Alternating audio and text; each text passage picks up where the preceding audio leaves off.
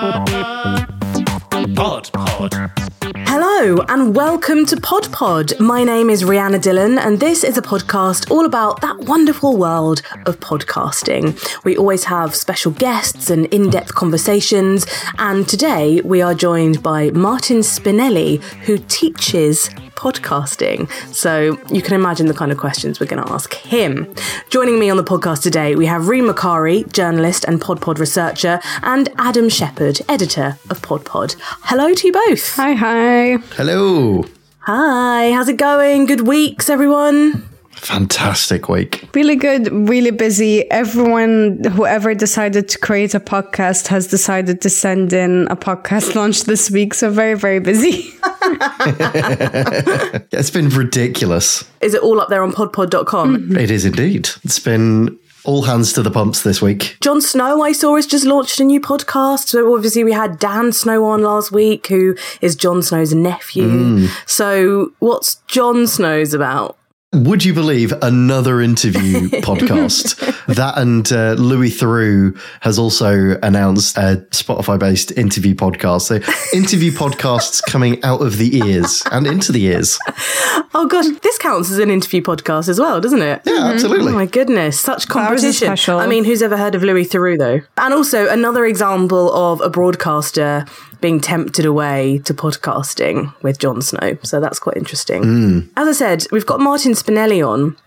And it's a really interesting week to be speaking to him because I am guest lecturing at City University of London in film journalism at the moment. So we've just done our second week. And next week, I am going to be teaching them all about film podcasting. So this just feels hmm. perfect because how do you teach podcasting? It feels like something that is, you know, more innate, but that's because there's haven't really been many courses that you can go on to teach you about podcasting Well, up until now. up until now. So, City University of London are about to launch um, an MA in podcasting. Reem, you went and saw the podcasting suites. Yes, I went yesterday to do an interview with Brett and Sandy, who run the course. And I got to see the new podcast studio. So, they built them specifically for the new course that's launching, but also to be used by other journalism students that are also doing broadcast and learning podcasting. It's very interesting because apparently there there's a very high demand from students to learn more about podcasting. And they also got insight from industry professionals into curating the course.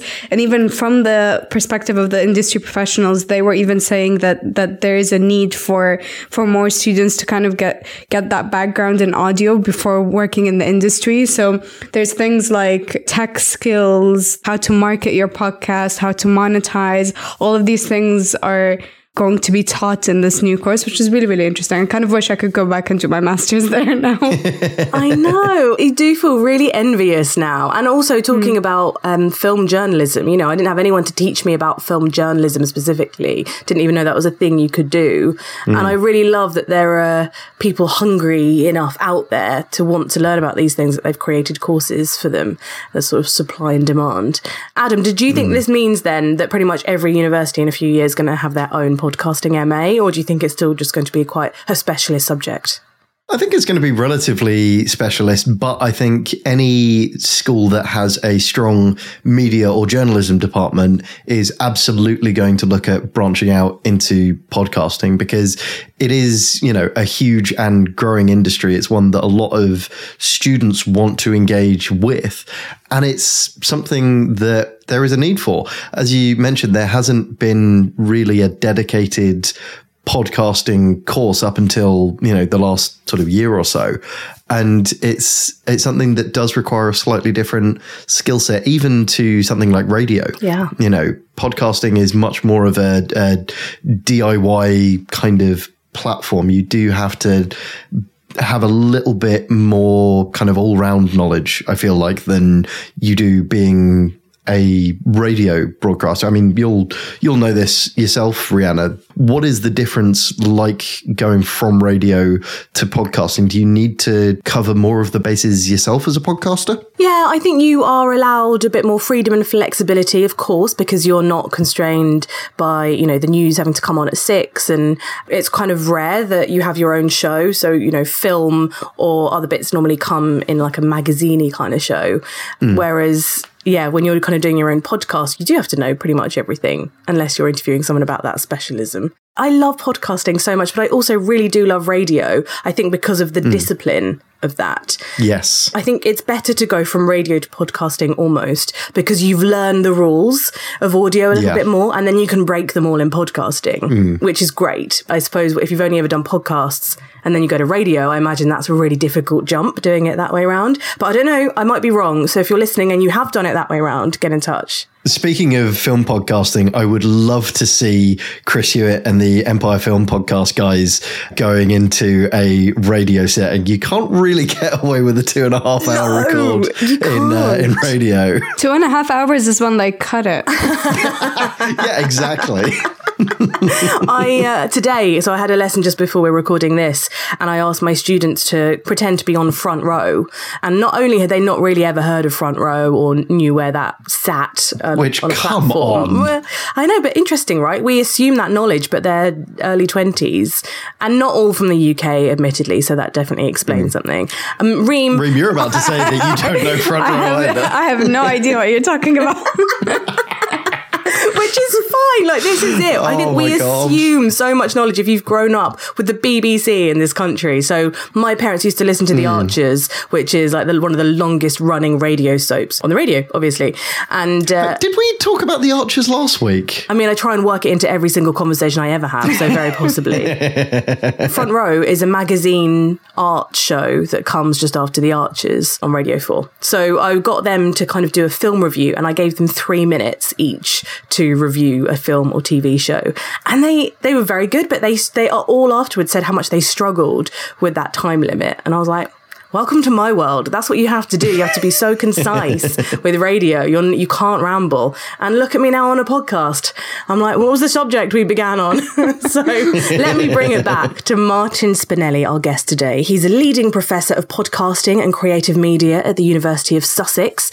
And he's also an executive producer and host for the For Your Ears podcast, which kind of deep dives into the industry alongside author Lance Dann. And he wrote a book with Lance in 2019 titled called Podcasting, the Audio Media Revolution. So this is somebody who knows his stuff when it comes to podcasting. So here he is, Martin Spinelli.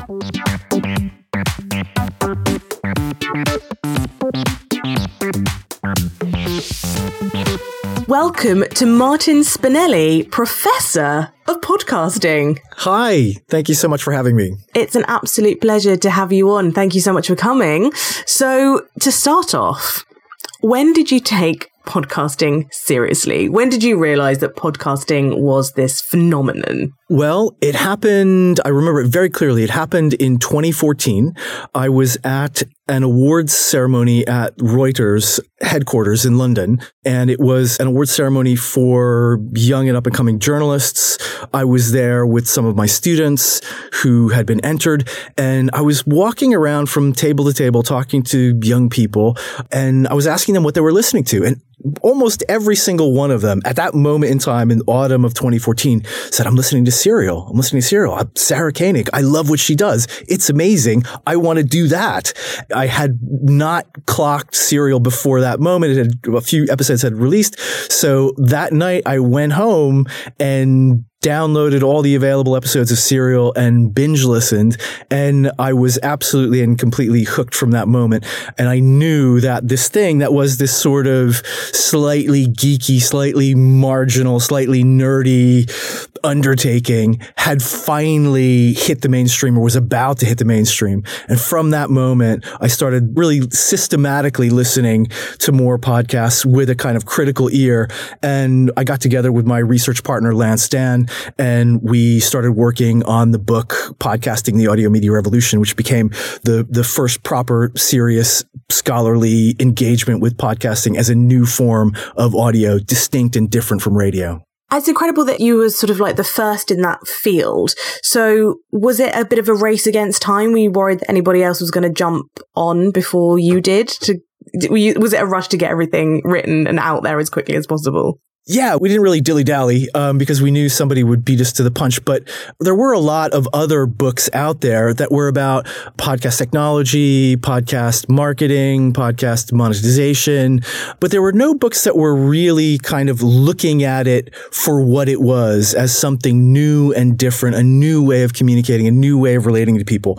So we interviewed a bunch of top notch producers, producers from Serial, from Radiolab, from The Heart, from Gimlet, and from my dad wrote a porno and a bunch of other places, the BBC. And we collected these really incredible insights into this moment in time when the medium was really emerging and really breaking on the scene. And we were kind of fueled by the excitement of getting those ideas out into the world um, without too much delay because we knew things were changing. So yeah, we weren't so worried about being caught out, but we really wanted to kind of get this stuff into the world. After you started taking podcasting seriously, when did Sussex start taking podcasting seriously? What made them start to invest in podcasting as a module for students? That's happened as I've developed as a podcast maker and a podcast thinker, I have brought my students along that journey with me. I've had meetings with deans and, and heads of school and they started investing little by little in podcasting along with me. So as my interest grew, the support from Sussex also grew with it. So we're developing right now an MA in podcasting, which would be among the first in the country, which would be fantastic if we get it off the ground, which I hope we will do very soon. I rather kind of facetiously introduced you as professor of podcasting. Actually, you're professor in podcasting and creative media, right? Yeah. Yeah. Are there elements where uh, podcasting is sort of elective? Do students, can they choose to kind of specialize more in podcasting? Yes, yeah. So on our undergraduate degree in media production, students can choose to work in podcasting with me or animation or digital interactive or documentary film or photography. And every year I get a handful of really dedicated students. I find the ones that do podcasting really, really want to do podcasting and are really committed to it and are, are the best ones, are the best students. Um, and I'm not just bragging. What kind of skills are those students learning that compare to the stuff that they're learning in, in media production as well? Or was sorry, was it media studies? We have degrees in media studies, in film studies, in filmmaking, in journalism. The undergraduate degree that I teach on is the BA in media production. I also teach on the MAs that we have the really great MA in media for development and social change and the MA in digital media as well. So the skills that they learn in podcasting modules are first the kind of concepts what makes a podcast a podcast? What are its unique and distinctive traits and characteristics? What can it do? And what does it do better than anything else? I teach narrative. I teach how to build a narrative, how to tell a story about how people relate to the world, relate to really, really complicated things through stories through narratives. And I teach them what's unique about podcast narrative. It is more intimate. Uh, there are moments of reflection. The host, the presenter is usually more involved and more there as a character who's on a journey with the listener. I also teach them how important it is to decide who your listener is really, really early, to have a really, really clear sense of who you want to listen to your podcast, an imagined listener. So we do exercises where we create avatars of listeners for the podcasts that my students are producing. So they will go online, they'll go to Google Images and they'll put in some keywords that they think are connected with their imagined listener and they'll get a picture of a person and they'll name that person and they'll write up a paragraph or a page of a backstory of that person, who they are, what they like, what they do, where they work, what they study, what kind of media they consume.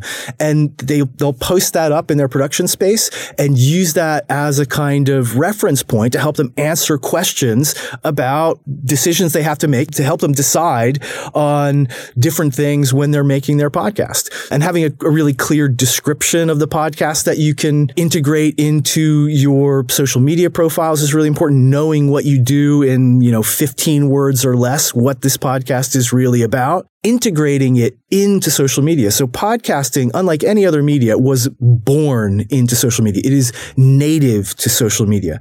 Um, Twitter, that's been in the news recently.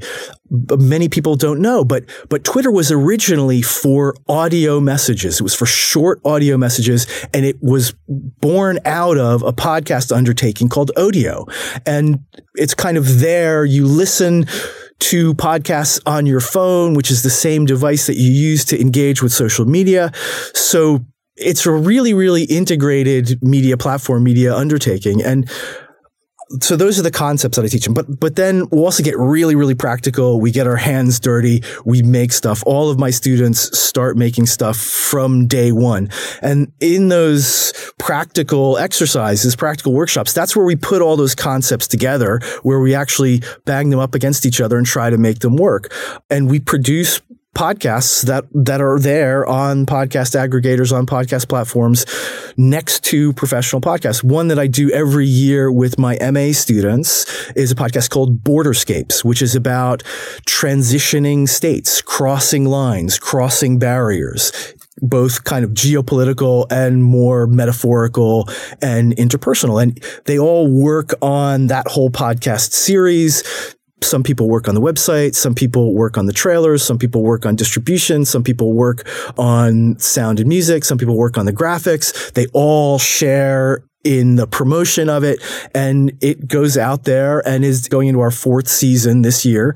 And it's a you know it's it's a really really great thing to have this real thing out in the world that is not an assignment that you submit for a grade in some university course but something that is out there that real people can engage with. It's so it's so motivating for students it just sounds so incredible. I'm really sad this wasn't a thing when I was at university because it's the dream for somebody like me. Just to go back to what you were saying about creating this avatar, do you find that your students are creating work for themselves, for people like them, or are they actually trying to go to much older audiences or audiences that they don't know a huge amount about? Great question. Most of the time, they're producing for people like themselves. Some of the time, I have a, a, a student who's doing a podcast this year about Chinese folk festivals for a British audience, for a UK audience. So looking at the key folk festivals throughout the calendar year in China, and they're all attached to specific locations on the map in China and talking about them, dramatizing the folk tales that have given rise to these festivals to a UK audience. And that is, that one is aimed at a slightly older audience, but I have a podcast that's being developed uh, by a student who is talking about drinking imported beer and going to clubs and pubs in Brighton. That is perfectly for his 20 year old demo. And I have another podcast, uh, which is a really, really fantastic one uh, called "Who Rule the World" that one of my students is producing, which is a uh, a kind of sex positive contemporary feminist podcast uh, about y- young women kind of not caught up in ideas of being victims and and being kind of powerful and progressive, and it's it's great. And I have I have a bunch of other podcasts. Most of the time, Rhianna, it's it's for students, uh, students age, but my graduate students are, are quite older. They can be in their 30s as well. Um, Um, but but even with them, the kind of it's it's it's always easier to try to identify or relate to people who are more or less in your demo. Some of the time they push out of it. Have any of them continued their podcasts after the university course? Yes, yeah, yeah. I've had a bunch that have done really, really great work continuing their podcast series. One of them, a, a French student that I had um, three years ago, who did a podcast about dreams and the interpretation of dreams. Um, another one that I had who was doing a podcast involved in a podcast platform through the course in London about young ethnically diverse people expressing themselves in South London. He was Nigerian. He took that model to Nigeria and is now doing a hugely well-funded podcast series about young entrepreneurs on the margins of Nigerian society called Climb. And he's doing that in conjunction with the LSE in London. He's got a lot of funding and he's, he's spearheading the podcast arm for channels, which is the equivalent of ITV in Nigeria, uh, the the largest independent media channel in Nigeria. And Nigeria, you know, big country, 120 million people, and he is on the forefront of introducing podcasting to more and more Nigerians. That's amazing. So you were doing so much research, presumably for your book, and you were also making your own podcast for your ears were you doing them in conjunction with each other or one followed the other? So the first podcast that I produced with Lance Dann, who is my creative and research partner, he's at the University of Brighton. I'm at the University of Sussex. He's right across the street. Uh, was a podcast called For Your Ears Only, which was based on the research that we did for the book, Podcasting the Audio Media Revolution. Uh, but we wanted to make it more accessible, more conversational, and even more fun. So we took interview excerpts from the people that we interviewed, Jad Abumrad, Dana Chivvis, Alex Blumberg, all of these wonderful people.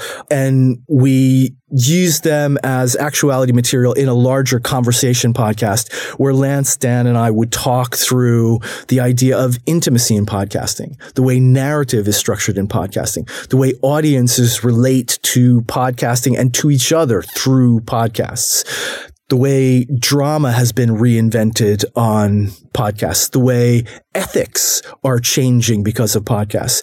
And in each one of these episodes, we had a creative moment where we either did a little dramatization or some kind of montage. We had two producers, former students of mine who were paid living wage rates to do it, working on these creative moments and putting it all together. And it's, it's a really, really lovely podcast that's used by hundreds and hundreds of other people who are teaching podcasting around the world. That was the, the, the first one I did with Lance. Since then, we've been working on this really massive thing that we have been very, very lucky to get a lot of of money to produce called The Res, which is a sci-fi adventure drama for seven to 11 year olds. Baked into it kindness, well-being, pro-social messages that we generated through conversations with the psychology department here at the University of Sussex. Because oh, they, wow. they do a lot of research into children's media diets and the way those diets affect their values and the way those values affect their long-term well-being and mental health. So they could tell based on the kind of media you're consuming and the way you're engaging with it, whether you're more likely to end up with body image issues or OCD when you're 19, depending on the podcast you're listening to or the TV you're watching or the YouTube you're watching uh, when you're 11 years old. We made this fantastic thing that has cracked the top 20 in the UK, cracked the top 20 in the US. And also now we, cause we've built PSHE lesson plans, curriculum resources for primary schools around it. So it's now being taught in over 120 schools in Britain. And it's, you know, it's, it's been a, a, a labor of love, hugely rewarding for me, something that I involve lots of students in, but top notch professional. We were nominated for a Webby, uh, this last Oh, year, brilliant. shortlisted. We were in the same category as Elmo and Story Pirates. That's when you know you've made it. yeah. And Elmo and us lost to the Story Pirates. So damn those ah, pirates. But it was great. That's incredible. I love this so much. There must have been some things that you picked up when you were doing your own podcast. You've made these two different, very different podcasts that you didn't know about when you were researching, because obviously there must be a very different thing between kind of reading and listening to compared to actually making. So can you tell us a few insights that you might have picked up by the more kind of practical side of what you've done? The practical side, actors are great. Actors' agents can be a bit challenging. I'm just putting that out there. It's so true. Other things that we've learned. Uh, I mean, I personally learned I had not done a podcast like the Res before I I set off on that adventure with Lance. Planning is so incredibly important when you have a really really complicated project. So for the Res, there are probably 30 different people involved in different aspects of it. You need a really really good Gantt chart. You need to have everything planned within an inch of its life. You need to be really, really prepared. The art of being a producer is the art of solving problems, right? So if you want to be a good producer, you have to be able to take stuff that comes at you randomly and deal with it well. I just want to go back to the skills that you're teaching the students. You said that it's mostly practical work, but I'm assuming there's a bit of research as well and, and reading material that they're supposed to be given. And I'm a recent postgrad student who did her dissertation on podcasting and I couldn't find anything. like it was a struggle trying to find good reading material on podcasting, considering it's so new. So what kind of things do you usually recommend to your students or do you make them listen to podcasts instead or from the get go, just immediately to get their hands dirty. Did you find my book, Reem, Podcasting the Audio Media Revolution, when you were? I mean, probably, but I've blacked out my dissertation at this point. okay, okay. it's a good book. I highly recommend that one.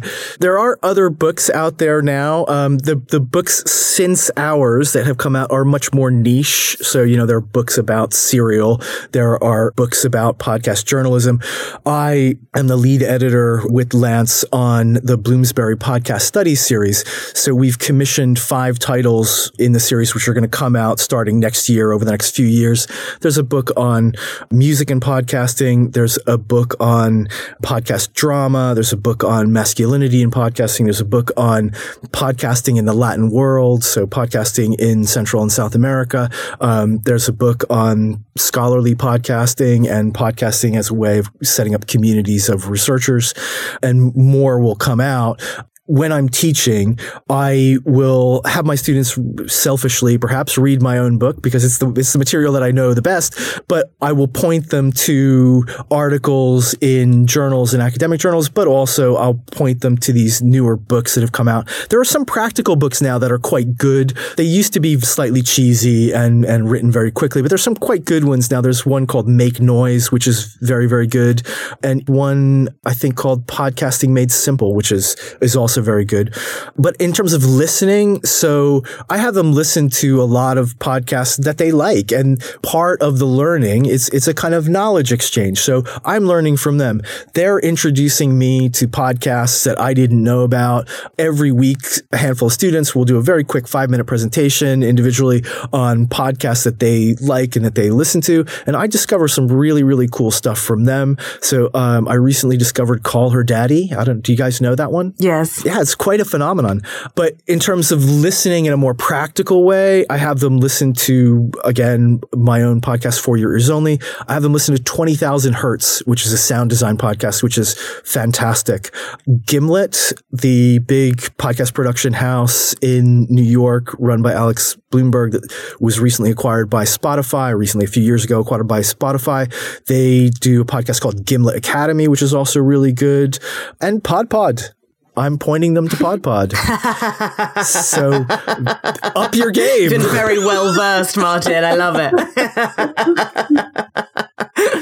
um, so, you, you, know, you're mentioning sound design is one thing that you're obviously pushing them towards. And you were talking about social media, the importance of social media and podcasting. So do students sort of end up picking out a role that they want to do or do they trial absolutely everything? Do you kind of ensure that all of them get a chance on mic as well as off, even if they're not necessarily keen? I don't force anybody to be on mic who doesn't want to be on mic and, and plenty of them would rather work behind the glass and that's totally fine. So in our MA module, everybody will work on promotion because everybody has their own networks and own contacts, which can be brought into the mix of reaching out into the world and promoting a, a, podcast. But there are teams that they will join. So there's a graphics team, there's a web team, there's a distribution team, there's a sound and music team, and they all have different jobs to do as teams, and they report back to the group. So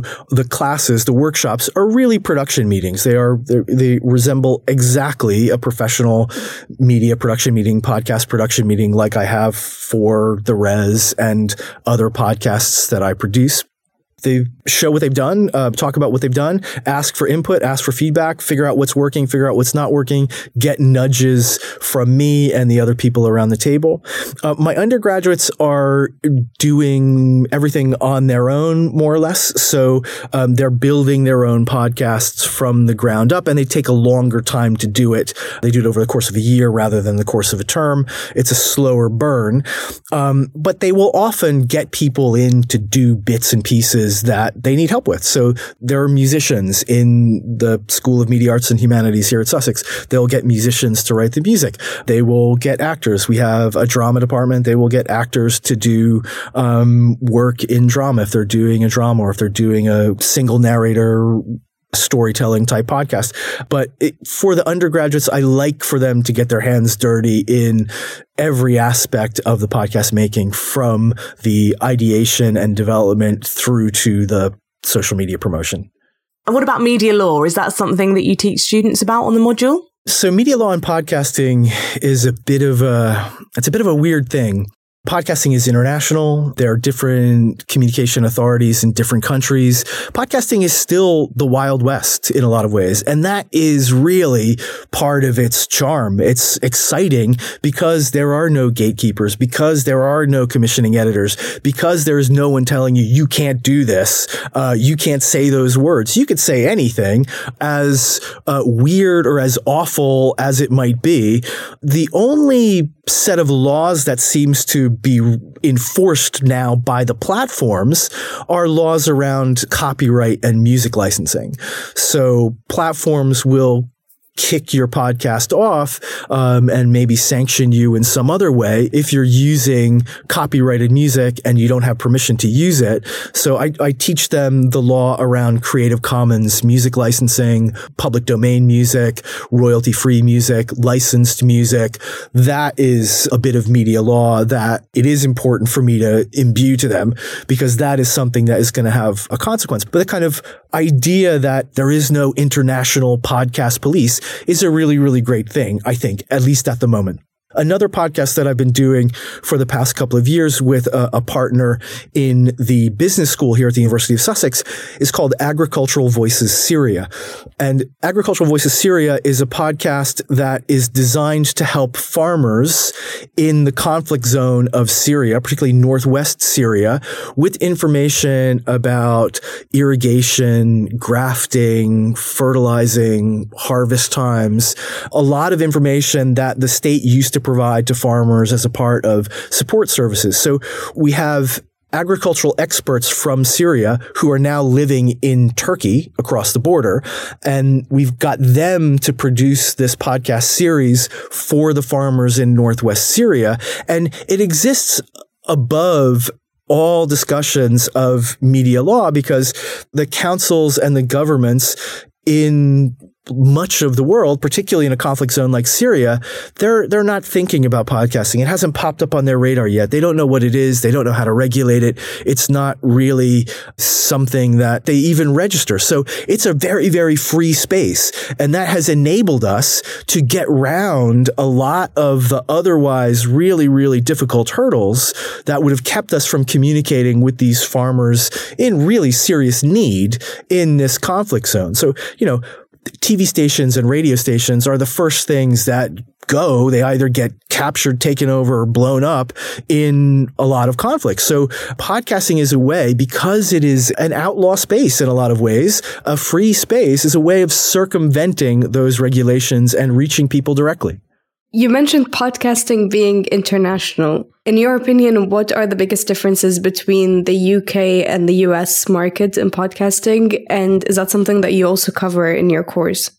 I don't cover that too much because I'm I'm concerned to get students making podcasts in the world where they're at, which is in Britain at the moment. I do have international students. They do go home, they take their skills, and they go make podcasts in North America. I've had plenty of American and Canadian students go and do that. But the the kind of the main differences in the world between the U.S. and the UK are the platformization is further advanced in the US. So the big players, Spotify and Apple have become much more dominant much more quickly. And they are pushing out smaller players or absorbing smaller players, buying them up. I mentioned Spotify buying Gimlet uh, a few years ago. There's this kind of real hunger on the part of the big players like Apple and Spotify to acquire lots and lots of content. And then they will periodically try to figure out a way to monetize it, to put it behind paywalls. But so far that has never worked, in my opinion. I've never seen a good successful example of paywall podcasting that has lasted more than a couple of years before it folded. So the kind of the commercialization, the monetization, the platformization of podcasting is further advanced in the US than it is in the UK. And in fact, my podcast, The Res, we are distributed by an American distributor. Gen Z Media distributes us. They're the largest producer of kids audio content in the world. They're now part of Wondery Kids, which is a part of Amazon. So even I, as I resist that neoliberal free market deregulated free for all you know i've found myself having to play along in in some way. So just as a kind of as an aside the baddies in our series the res their names are jeff elon and zux so they, it's so subtle, Martin. So what are you trying to say? that it's for it's for ten year olds, but, but, their parents are also listening. So there there are inside jokes for the parents, but things are further along in that I don't want to say inevitable, but sometimes it feels like inevitable corporatization and commercialization. And I'm not against making a, a quid or a buck. We all have to kind of survive in that world. We all have to figure out a way to make a living, pay the rent, pay the bills, make our way, and to make a profit and to bring in capital and to get people to invest in what we're doing by showing a potential for profit. All that's super important. And I do touch on that to some extent in the modules that I teach, but that is a kind of higher level, meta level, more kind of graduate business school discussion than I have with most of my students. Mm. I like that. A quid or a buck, something for the UK and the US listeners right there. Um, so thinking about obviously your students from what you've been saying have got such varied tastes in what they want to make podcasts about. Have you noticed that there is a tendency to make similar mistakes within the podcasting? Definitely. Yeah. Definitely. The most common mistake is I'm just going to wing it. I've got a big personality and that's going to carry me through. That's the biggest mistake. And that is the thing that I, I have to disabuse students of from a very, very early moment, like the first day of class is that these things, if you want them to be serious, if you want them to be taken seriously, they need to be planned. They need to be thought out. Research needs to be done. Contacts need to be made. Networks need to be activated. You know, unless you are a giant celebrity already, unless you're mm. a Scroobius Pip or Stephen Colbert or Trevor Noah. You, you can't just press record let it roll and then have your intern upload it the next day that that's not that's not what we're doing here it's the dream though it's the yeah. dream we talk quite a lot about, and as you sort of mentioned as well, podcasting being a bit of a like wild west. And especially, I guess, in terms of financing it as well. You know, that's not always the easiest thing or the most obvious thing. And there is the generations that have come before us don't really understand freelancing necessarily, or certainly, I don't know, it can't just be my parents who struggled with it initially. It's a really difficult thing to get over and get used to, I think. So with your students, they're entering into this world where freelancing is more and more common. Are they still looking for kind of more salaried positions or are they quite up for working independently? That's a great question. The gig economy is a real thing, and it doesn't feel like it's going away as much as you or I might like jobs to be more stable. Most of my students are prepared to work as broad media professionals with a media portfolio that they can take to a bunch of different employers. So I have a lot of students who end up doing, they will have studied podcasting with me, but they will end up working for a company, be it a, a, a, publisher or a media company, doing a bunch of different jobs. So working on the company's social media campaign, working on their YouTube channel and producing a podcast for them. I have students who have gotten solid salaried jobs at production companies and within the past um, few years, more and more at audiobook companies. So publishing companies who are branching out into audiobooks. Um, I've had three students recently who have gotten jobs with audiobook publishers, which is great.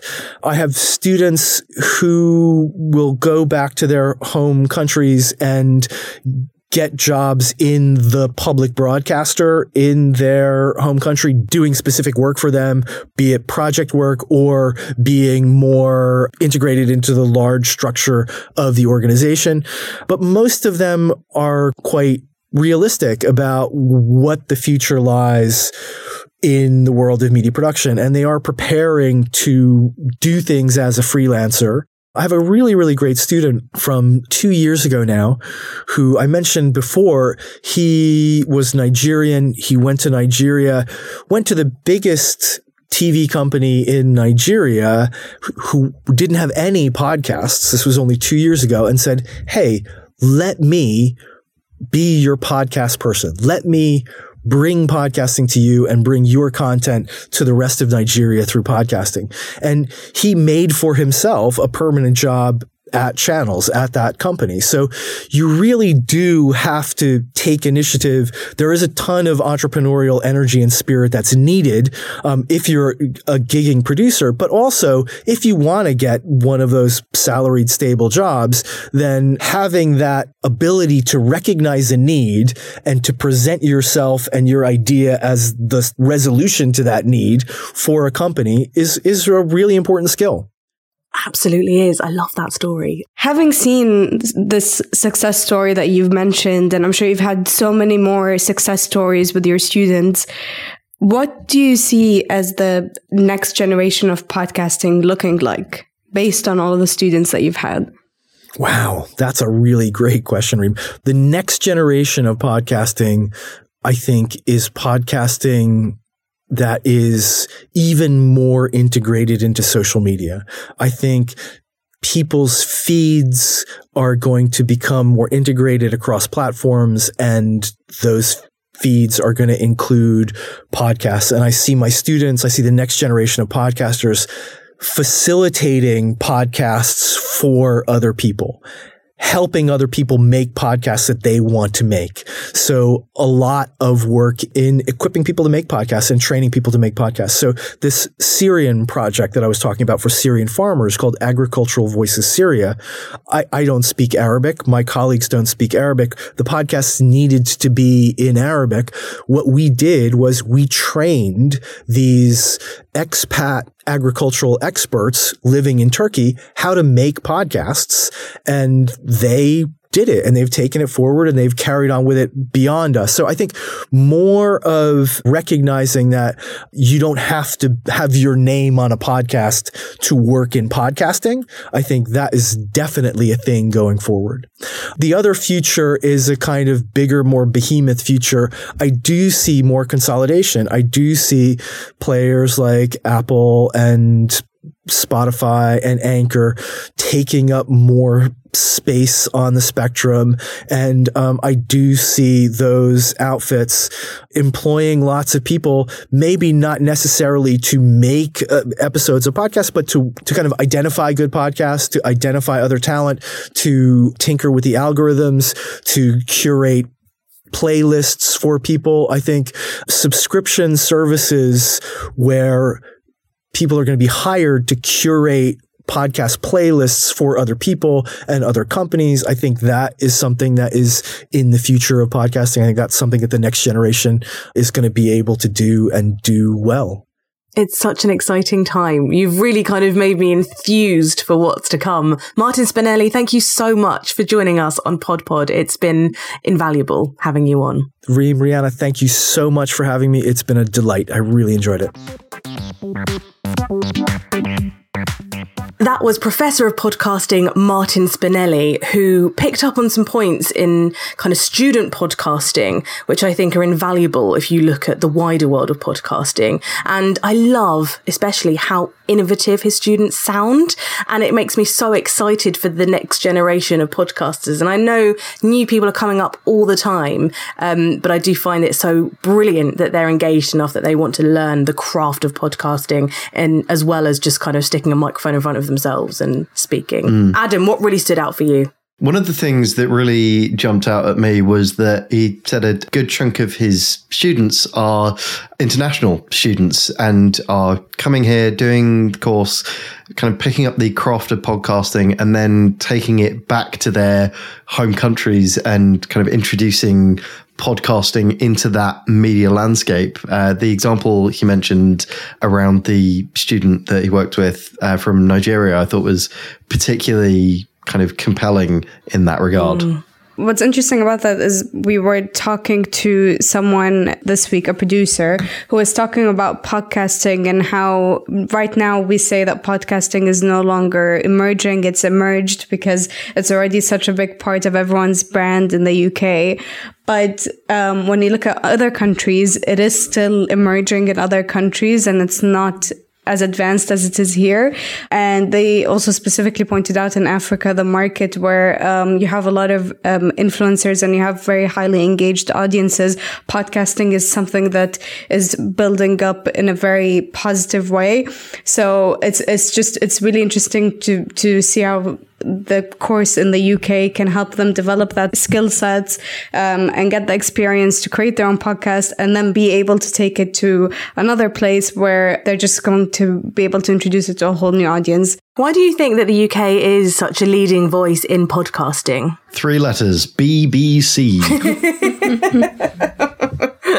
so it's our kind of great history of yeah. radio broadcasting that has. Absolutely. And TV, I suppose. I suppose, she says. I suppose.